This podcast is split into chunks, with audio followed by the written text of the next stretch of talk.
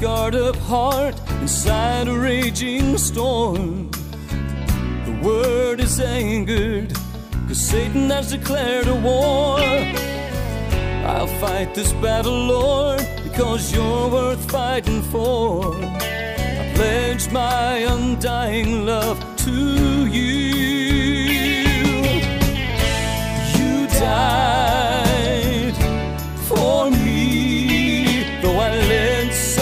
shameful life. Grace has set me free, so I'm honored to struggle, Lord. Cause even in my toughest battles, you're worth fighting for.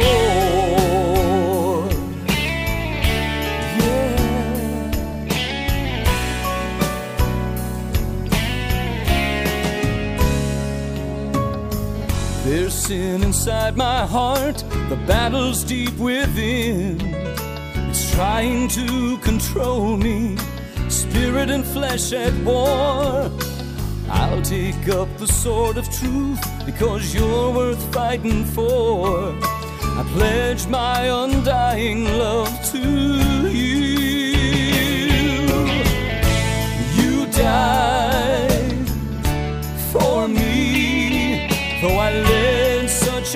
shameful life.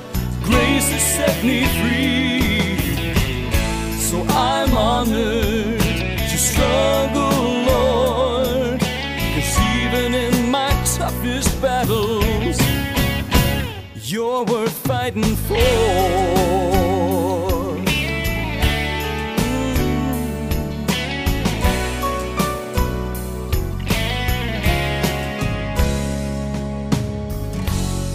was by your stripes that I was healed.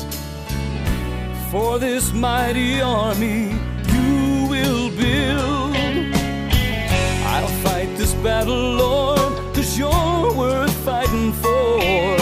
I pledge my undying love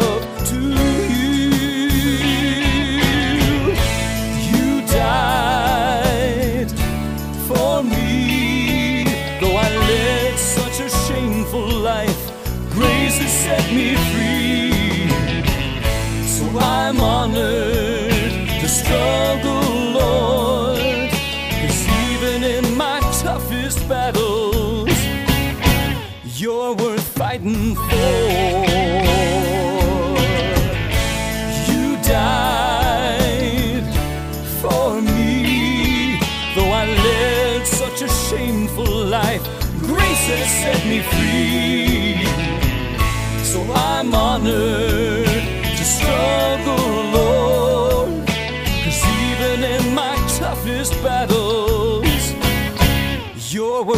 Fighting for.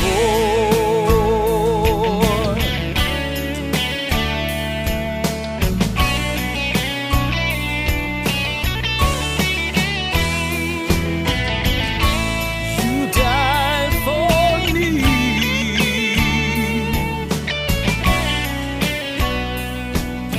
Grace has set me free. I'm. Well, Fred, Jesus is worth fighting for. Wouldn't you agree? Yes, I would. A faith worth anything is worth fighting for, and Jesus is definitely worth fighting for. Fred, we got a great couple with us today on our program, Jim and Ann Davenport. I hear they've got something really to celebrate. They do. As Speaking of that, let's put on a song by Ann Webb Davenport. Come let us celebrate.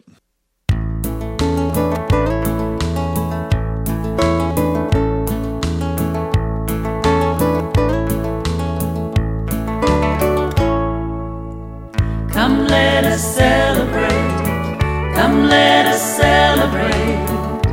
Come with me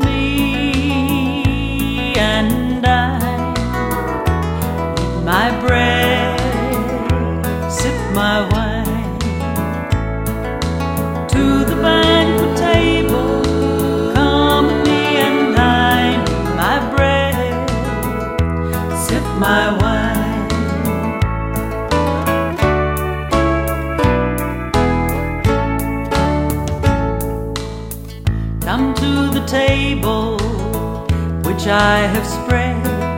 Celebrate the cross, my body is your bread. Wine is to remind you, my blood given free, to purchase salvation for thee. I paid the price, can't you see? Gift of life from me. Come, let us celebrate. Come, let us celebrate. Come with me and dine. Eat my bread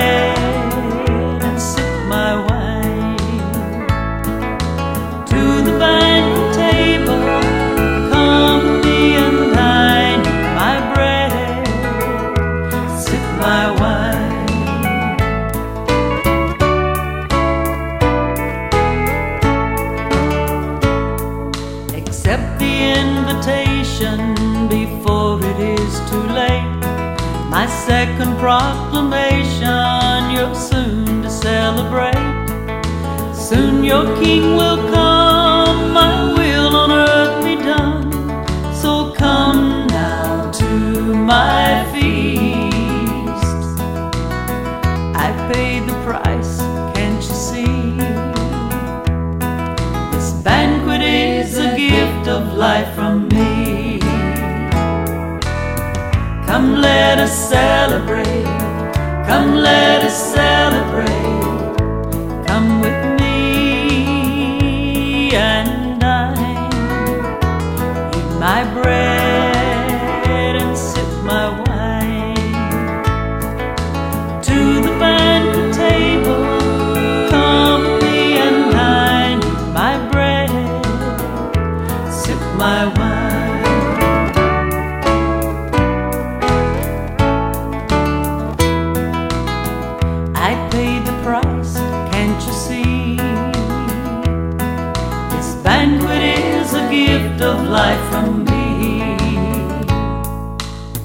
Come, let us celebrate.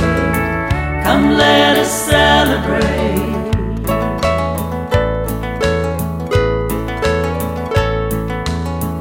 Come, let us celebrate. Come, let us celebrate.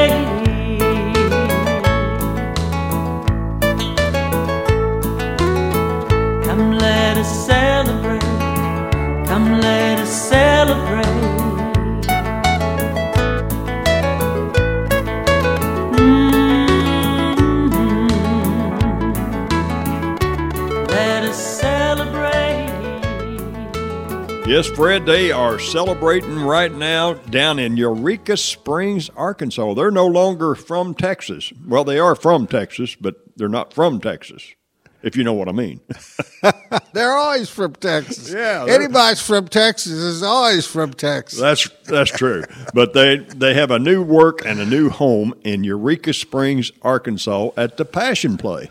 Isn't it called a church in the Grove? That is their new home, the Church in the Grove. They have taken over the church. They are the pastors of the Church in the Grove at Eureka Springs, Arkansas, and they are there seven days a week. And they are looking for you to stop in, come visit them at the Passion Play. I hear they're open at 10 a.m. to 5 p.m. daily, and on Sunday they have special services at 2 p.m. Yes, they do. They've they've got a great work going right now. You know, they've been evangelists their whole life, and now God, this is the way God works.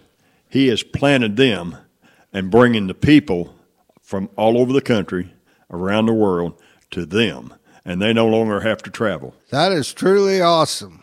We want to encourage everybody to see the Passion Play, and while you're there, visit Jim and Ann at Church in the Grove. Right there in Eureka Springs, Arkansas.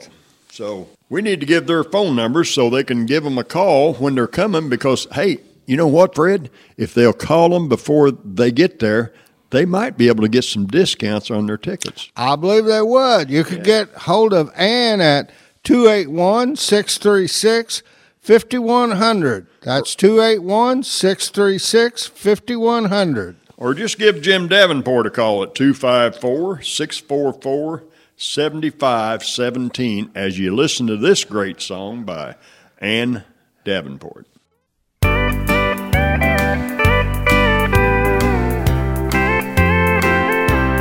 There's a light in the window, table spread in splendor. Someone standing by the open door. I can see a crystal river. Oh, it must be near forever. I've never been this homesick before. I see the bright light shine. It's just about home time. And I can see my father standing by the door.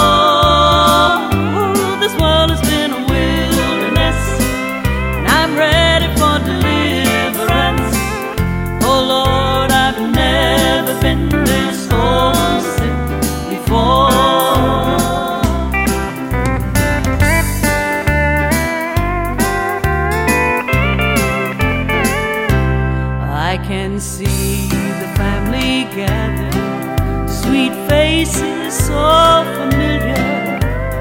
No one's old and feeble anymore. Oh, my lonesome heart is crying. I think I'll spread my wings and flying. I've never been this homesick before.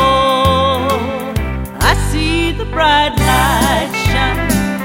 It's just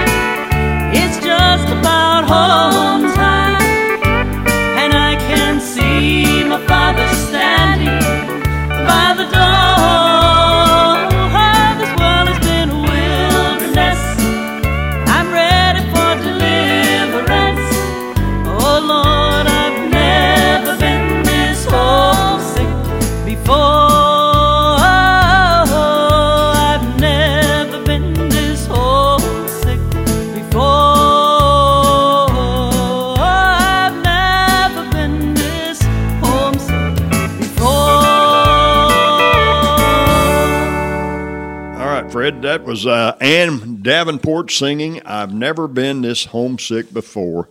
And that is a great song. You probably know all about that song. That's an old classic. That is a Dottie Rambo song for sure, and she wrote great songs. She sure did. And speaking of great songs, how about one more song by Ann Davenport?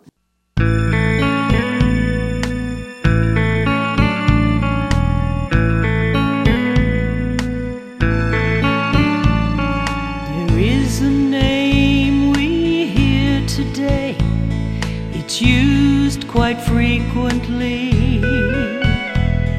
It's even used across our land with much profanity.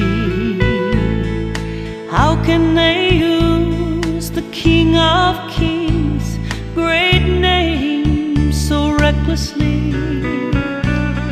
It's a name that is above all names. It means so much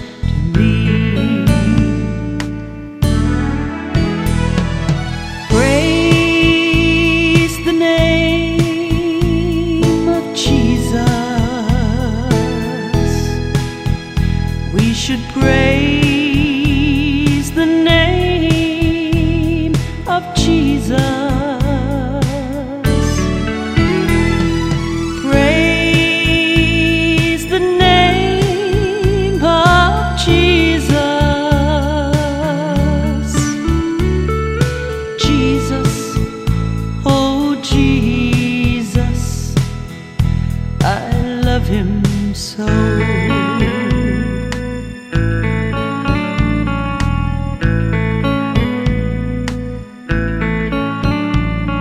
We often take for granted The things we should hold dear The things that God has given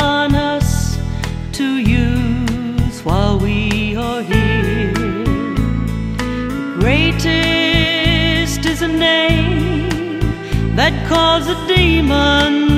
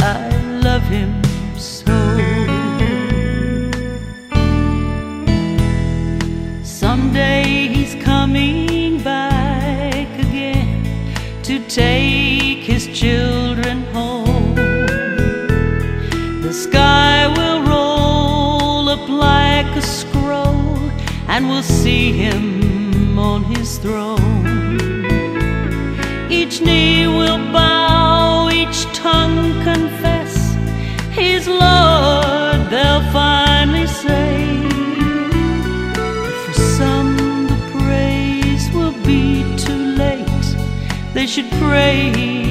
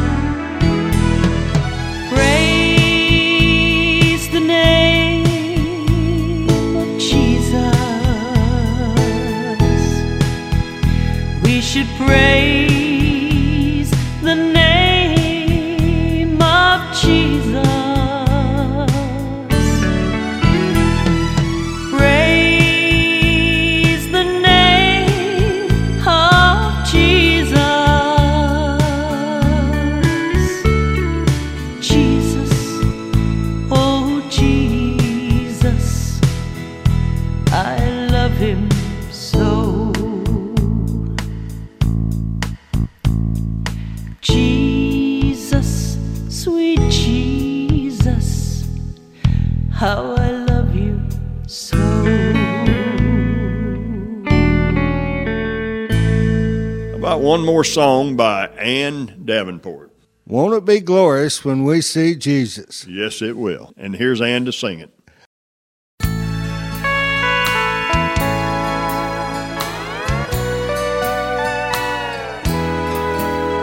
Signs of his coming are all around.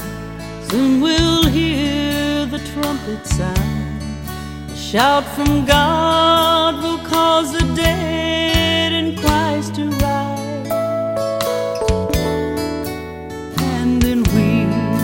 still remain, those who are called by his name, will be called for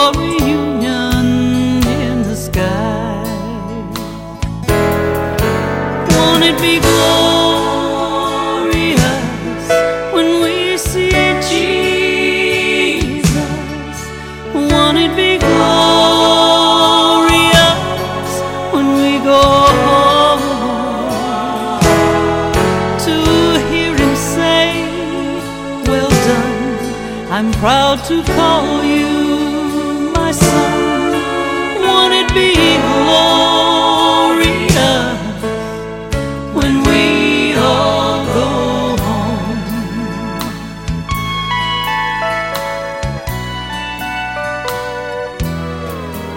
Trials on earth will soon be over. Death and sickness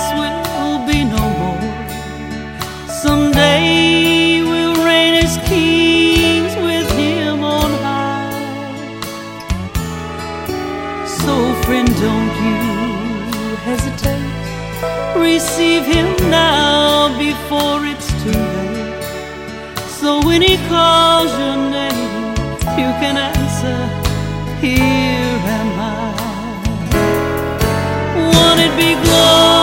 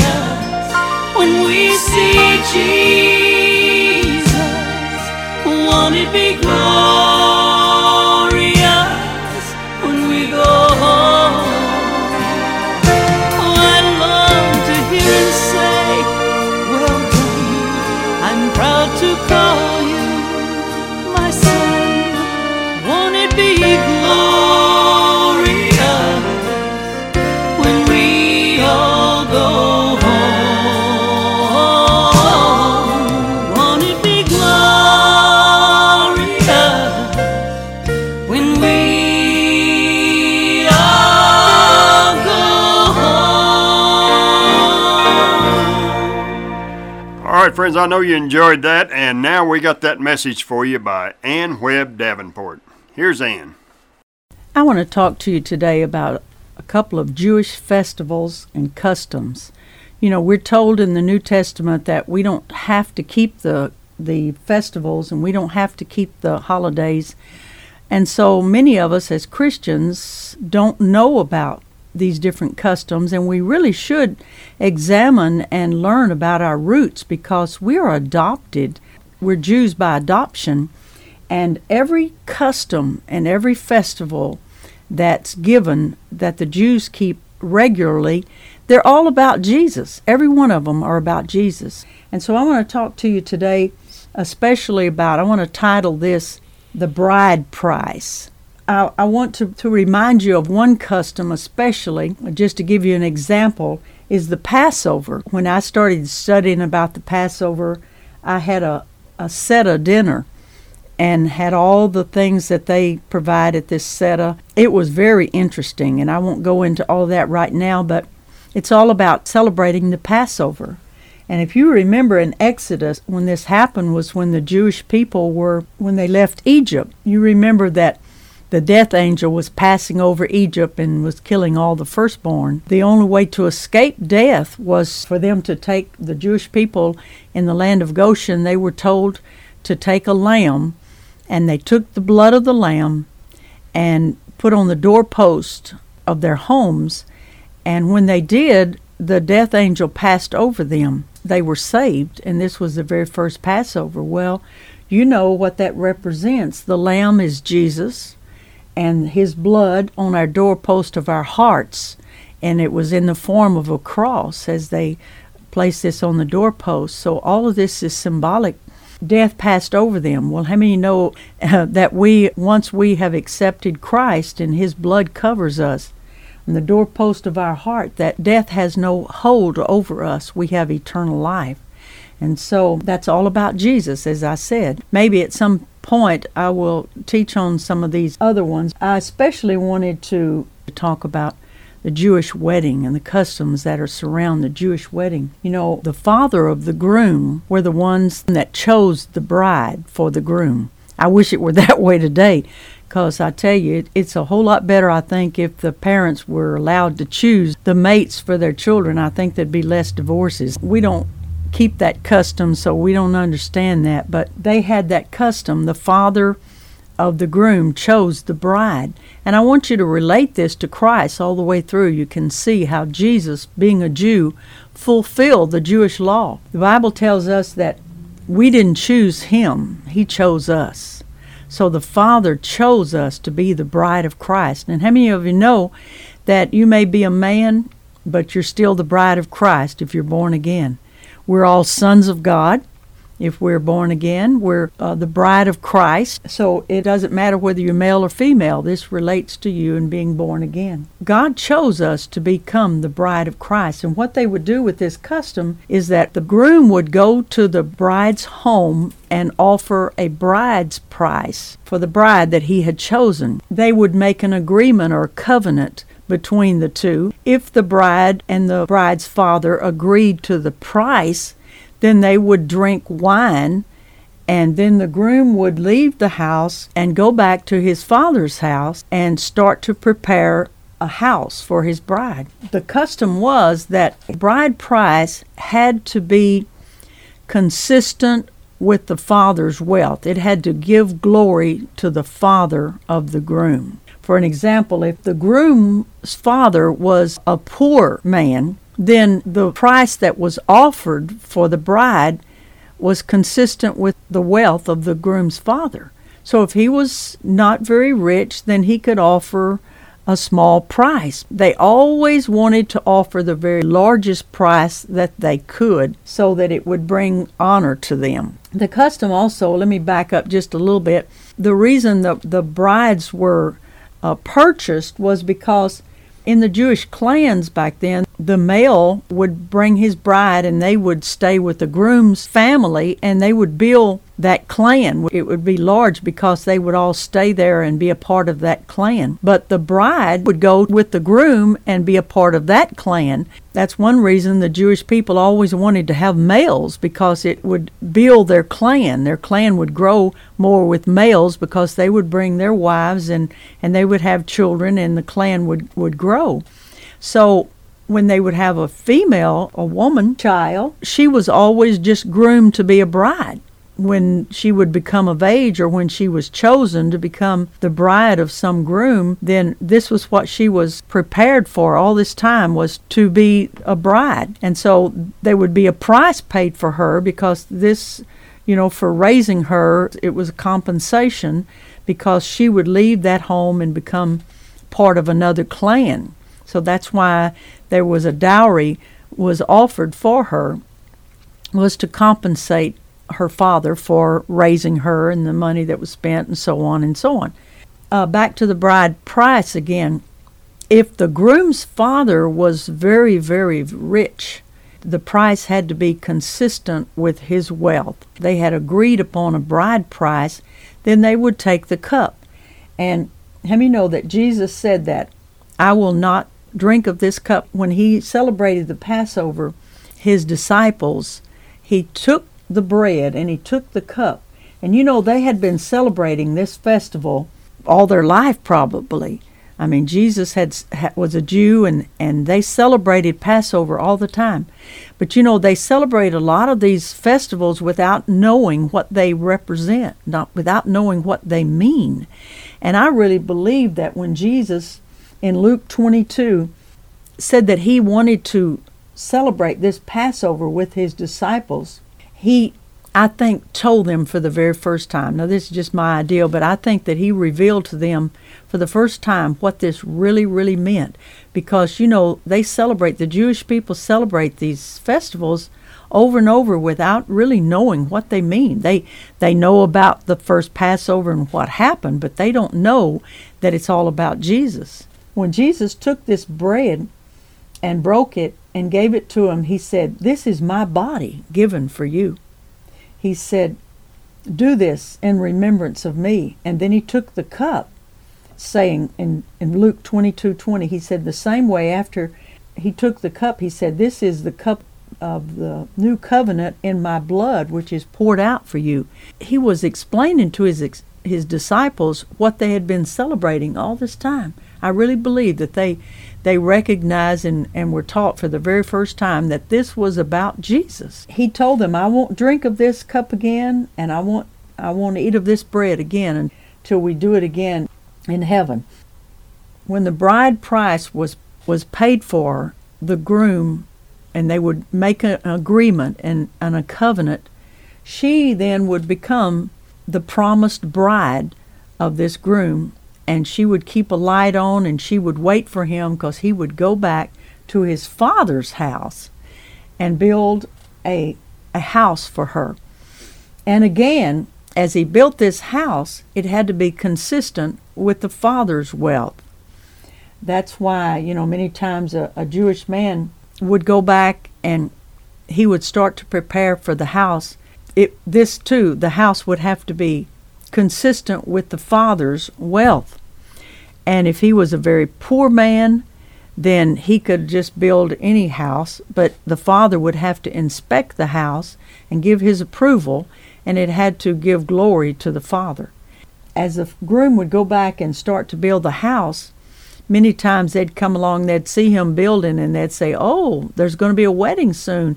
When's the happy date? And the groom would say, I don't know, only my father knows. And so Jesus fulfilled that because he said, Nobody knows when I'm going to return, not the angels, not myself, only my Father knows. So he was fulfilling every aspect, every part of this Jewish custom when he left. And so I want to bring us back to the point of that bride price and, and relate it to Jesus.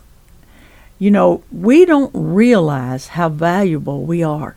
We don't realize, and that's the whole meat of this message, is to share with you how valuable you are to God. You know, He bought you with a price. And if the price had to be consistent with the Father's wealth, then what kind of price did He offer for you and for me? A million dollars?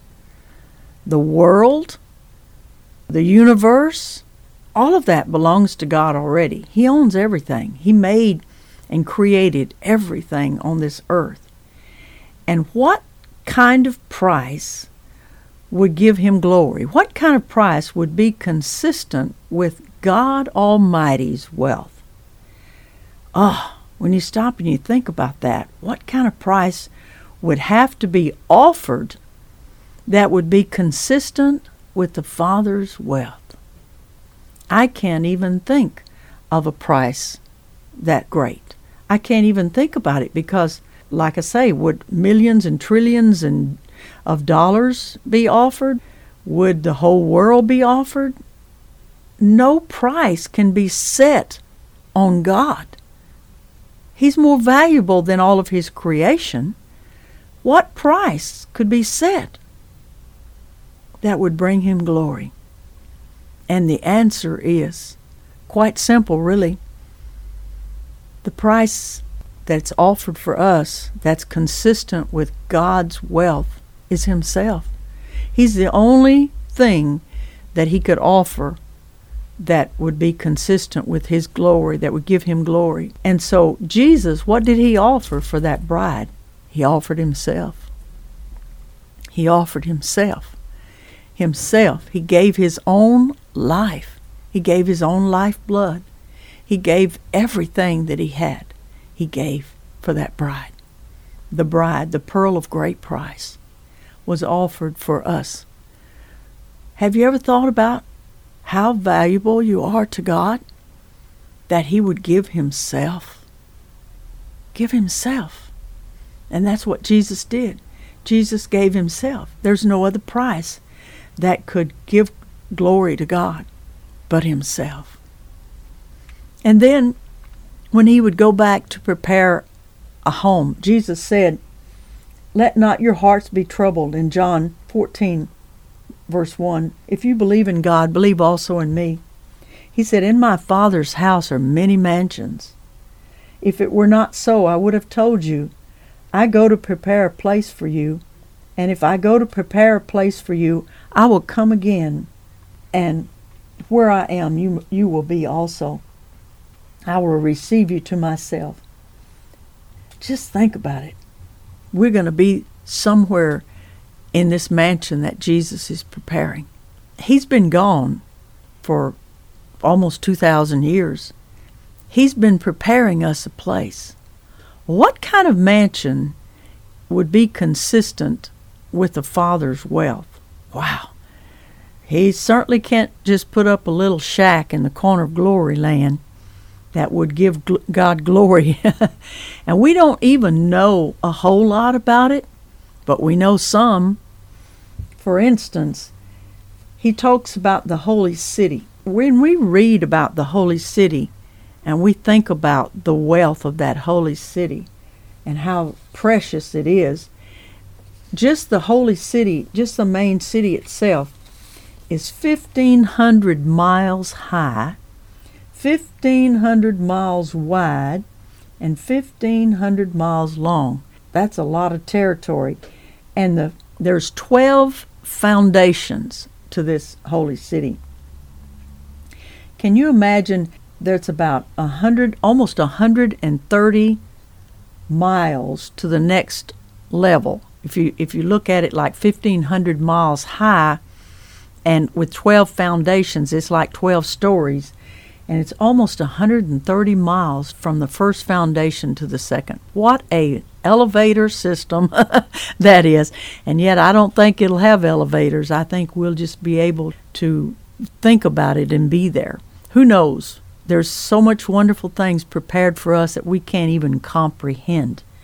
But when I think about it talks about the cubits, how wide these walls are, and uh, figuring up how much a cubit is when it tells about it in Revelation. It's 216 feet wide walls. Can you imagine that? And you can read about this in Revelation uh, chapter 21. It talks about the the walls of jasper and 12 foundations. I tell you, the, the walls, the foundations of pure jewels. I'll just tell you a few of them jasper, sapphire, emeralds, topaz, amethyst. Wow. When you think about those jewels, we just get a little stone like that in a ring, how precious it is, emeralds, and how beautiful they are. Can you imagine a whole foundation being being of that solid uh, emeralds, of solid sapphire, of solid jasper? Woo! Man, 1,500 miles wide, 1,500 miles long, and it all being those precious stones. it's just mind boggling to me. And then they tell of the streets that are of pure gold, and they tell about 12 gates, and each gate is a solid pearl. Wow. Can you imagine having a, um, a gate that's a solid pearl? This is a little bit of insight about this mansion that we're going to have in this holy city. We don't know exactly what our mansion's going to look like, but it's going to be awesome. I can tell you that. And I believe it'll all be custom made just for us. I believe every one of us is unique and special. You know, I've I've read and studied a lot, shared a lot in the book of Esther. And this feast that the king made, that anybody that wanted to come could come to this festival, that this king, it represents the Lord. But anybody that wanted to could come to this festival in Esther. They could drink the royal wine. And they didn't have to drink anything if they didn't want to, and they could have as much as they wanted. But each vessel was gold, and each vessel was different and unique. And how many know that you're unique and special? There's not another person like you. There's not one other person made like you or like me. We're all unique and we're all special. And God has a, a special mansion for each of us, everyone. I tell you, we, we think about what we have to endure, we think about uh, temptations, and we think about what we give up for the Lord sometimes. And, and, you know, we think about the don'ts, you know, we can't do this and we can't do that. But listen, let me tell you something. When we think about what we give up, it's so very little. We gain so much more than we ever sacrifice. I tell you, when we when I think about God taking a piece of dirt, a piece of clay, and breathing his own eternal breath of life into a piece of dirt, that's all we are, just dirt and creating us into his likeness. And he said, We're not like the animals, we're not like any other creation. Every creation that God created, he just spoke into existence. Did you know that? He said, Let there be, and it was. Let there be light, let there be. And except for man, he took clay into his hands and shaped Adam. into a living soul. And he made him so much different because he breathed his own breath of life into him. And you know, I've had people say, if a loving God really loved us, why would he send us to hell? Well, you know, he didn't create hell for us, he created hell for Satan and his angels. But when we became like God in that we had eternal life breathed in us, have you ever thought about how God cannot destroy himself? When when Adam received the breath of God, he received eternal breath. God can't kill himself. If there's anything God can't do, it's he cannot destroy himself. And so that eternal life that he breathed into that piece of clay became eternal. And even though the body died, the body uh, began to die when it, when Adam sinned, breath of life is eternal, and that cannot die. So man lives eternally somewhere. You're going to live eternally. You're going to go to heaven or hell, one or the other. And God's done everything in His power to keep you from going to hell. He gave Him His own self, a ransom for us. That's just awesome to think about that He would care so much about us that he would breathe his own eternal breath into Adam and he'd become a living soul. And he could have made us into robots. You know that? We could have been just robots to just do whatever God said. I have people ask all the time, and I'm sure some of you have been asked the same question if God loves us, why did he create the devil? Well, we had to have a choice. There has to be a choice. God did not want us to become robots. He didn't want us to just be something that He made that we had to do this and we had to do that. He gave us a free will. He gave us a choice. And you have to have something to choose. You, there has to be evil and good. So Satan was created so that there there was temptation in this world so that we could choose God. He wants a people to choose him. He wants children that will choose him. He wants a bride that will choose him and say, "Yes, I will be the bride of Christ. And so that's a choice. That's why we have two choices. One of these days, Satan will be bound up for a thousand years and and there won't, won't be any evil and there won't be any temptation. We will know only one thing good until the end of that time, and then He will try those people that live, not us, but those people that multiply and, and live on the earth at that time. But when I think about how God loved us so much that he gave us a choice and that he took a chance that we would not choose him, but he loves us so much that he did it all for us. He made uh, a way that we could go to God. He made a way. Jesus became that way, that truth, that light, the way to God. All we have to do is choose him. Just choose him. You know, when a when a bride like Esther was chosen and she was went through this purification. She had everything she needed. Everything was given to her to to go through this purification. And once we choose the Lord God Almighty, He gives us everything that we need to choose. And when I think about a piece of clay that that I, I don't deserve anything. I don't deserve I don't even deserve to be a robot. But yet God says, I want you to be my own child. I want you to be my bride. I want you to live eternally, not as his servants. You know, we could have been not only robots, but we could have been servants where we just just did nothing but what he said constantly. But he didn't even want that. He wanted something for us greater than a robot, greater than a servant. He wanted us to become one with Him. And He said, when we get to heaven, we will be like Him. And we will li- be able to rule and reign on this earth with Him for a thousand years and then go to heaven and be given all the, the wonderful things that will be given, and we will be like the Lord. I mean, how could a piece of clay obtain such glory as that? You think we've given up a lot? No. Is it too much to to live and, and reject evil for something that awesome? Who wouldn't want to choose an eternity with God with a life like that? Um, oh, it, it's just mind boggling. It's mind boggling. Yet, Jesus chose the bride, made a covenant with, the, with our Father, with the bride's Father, with the bride's price and, and returned to his father's home after drinking the wine. He returned to create for us a mansion, to build for us a mansion. And he's coming back again. And he's coming to receive us. And you know, many times a Jewish person would, Jewish groom would make this covenant with the, with the bride, and then he would go back. And many times the bride would get tired of waiting. We're told that in the scriptures, and and they'd say, "Well, my master delays his coming," and and and she would get tired of waiting, and she would go out and marry someone else. Can you imagine how it was would be like to?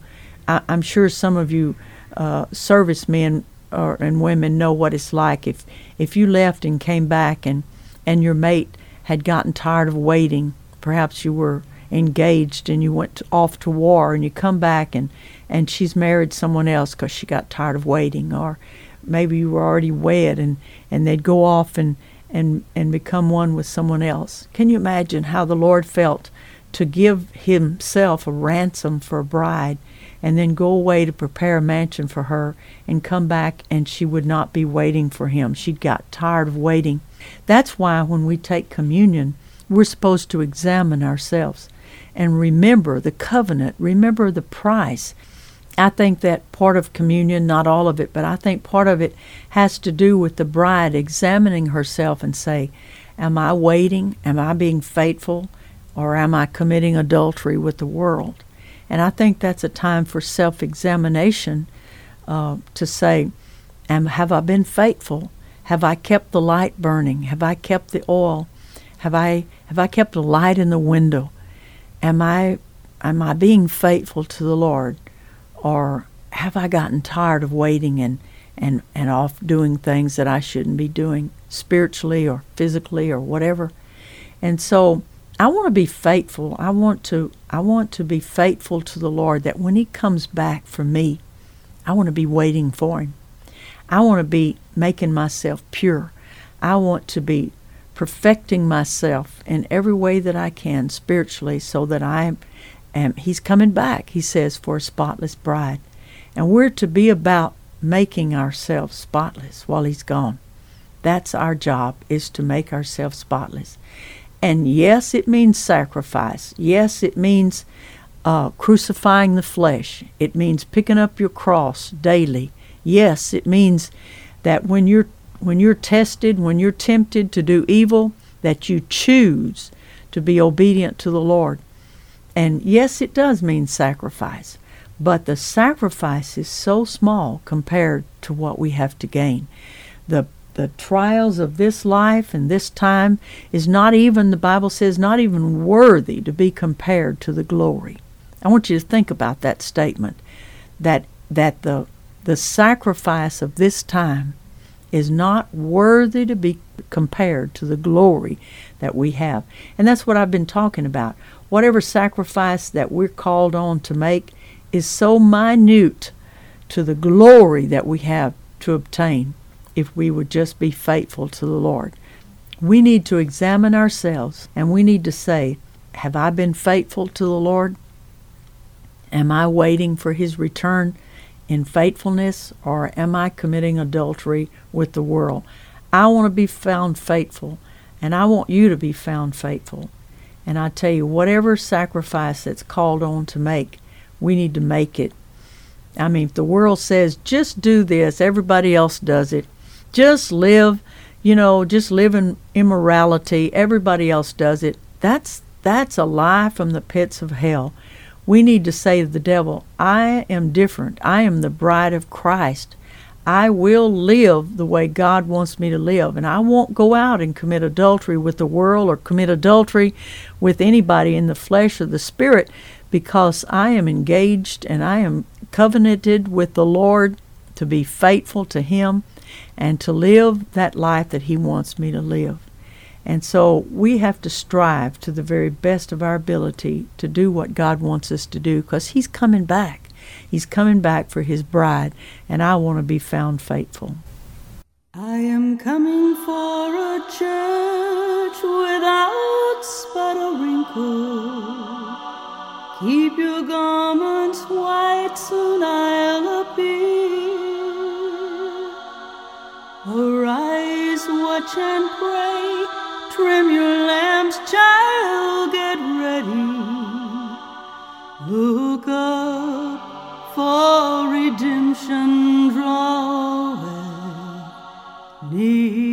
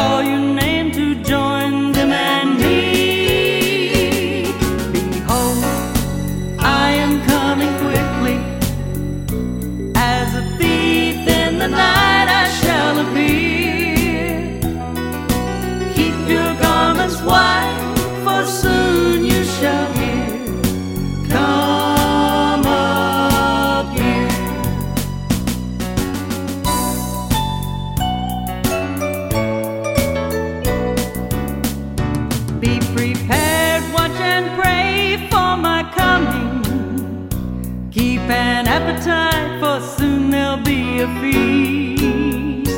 Trim your lamp, for there is going to be a wedding. And I'm preparing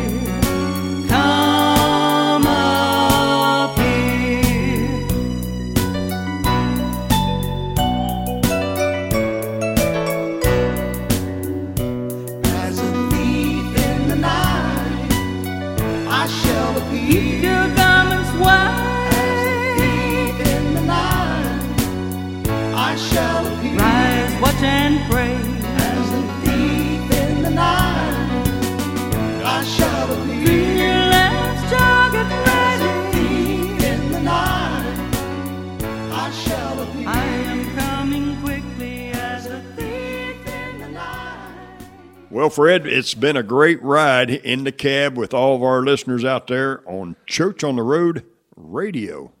And speaking of Church on the Road Radio, why don't you tell them how they can get a hold of us? We've been doing uh, CDs and podcast and radio programs, and now God has raised us up to a brand new level, and we have our own radio station. And you can access our radio station via our website, lonesomeroad.org. There will be a link on there. You can click on that and go right to our radio station, or you can also access our podcast our address. We'd love to send you CDs. If you hear something that you want to make copies of, you don't have to. Just give us a call and we'll mail them to you. And you can share them with family, friends, and neighbors. Speaking of giving us a call, you can reach us at 618 383 2107. We would love to hear from you, and we thank you for listening to our program today on Lonesome Road Ministries, Church on the Road Radio.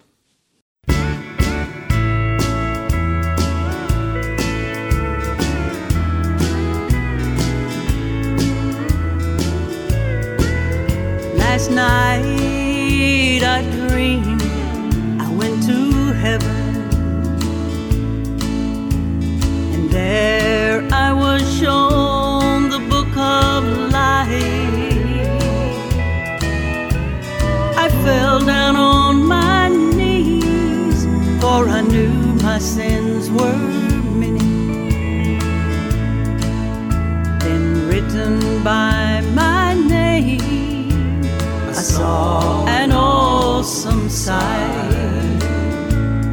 Paid in full,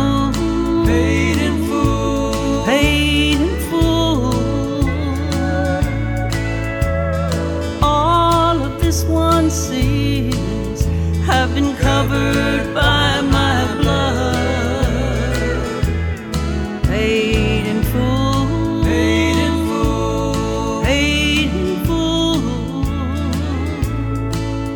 Jesus canceled all my debts when he wrote paid in full.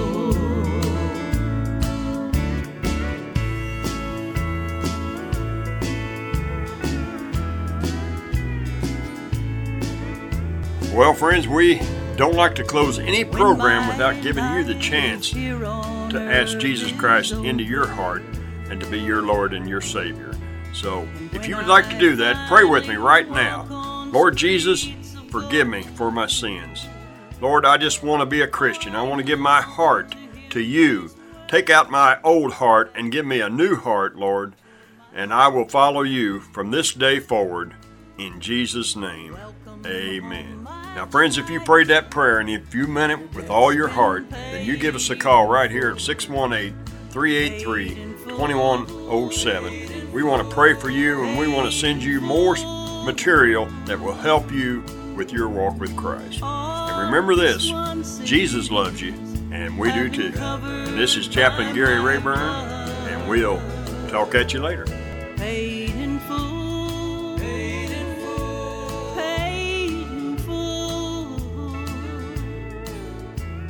Jesus canceled all my debts when he wrote paid in full. What can wash away my sin? Nothing but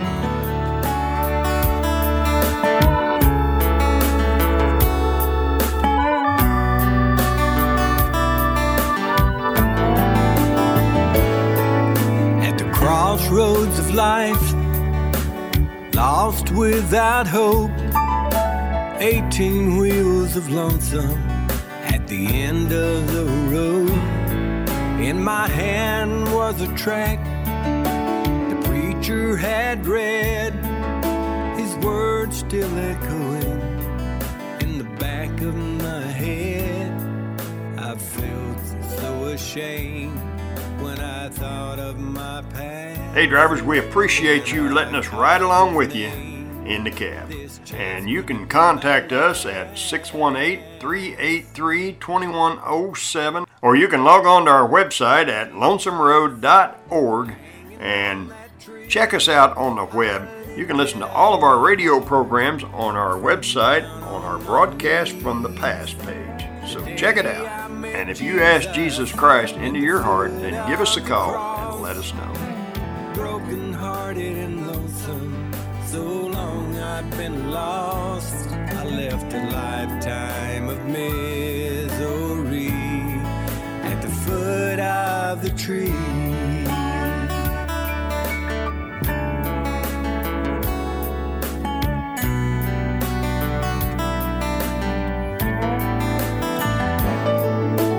Those 18 wheels are rolling down that old lonesome road, and I share the good news wherever I go.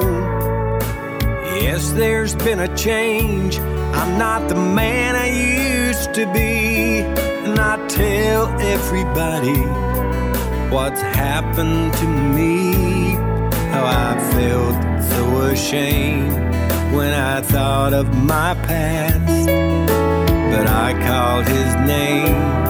This chance, could it be my last?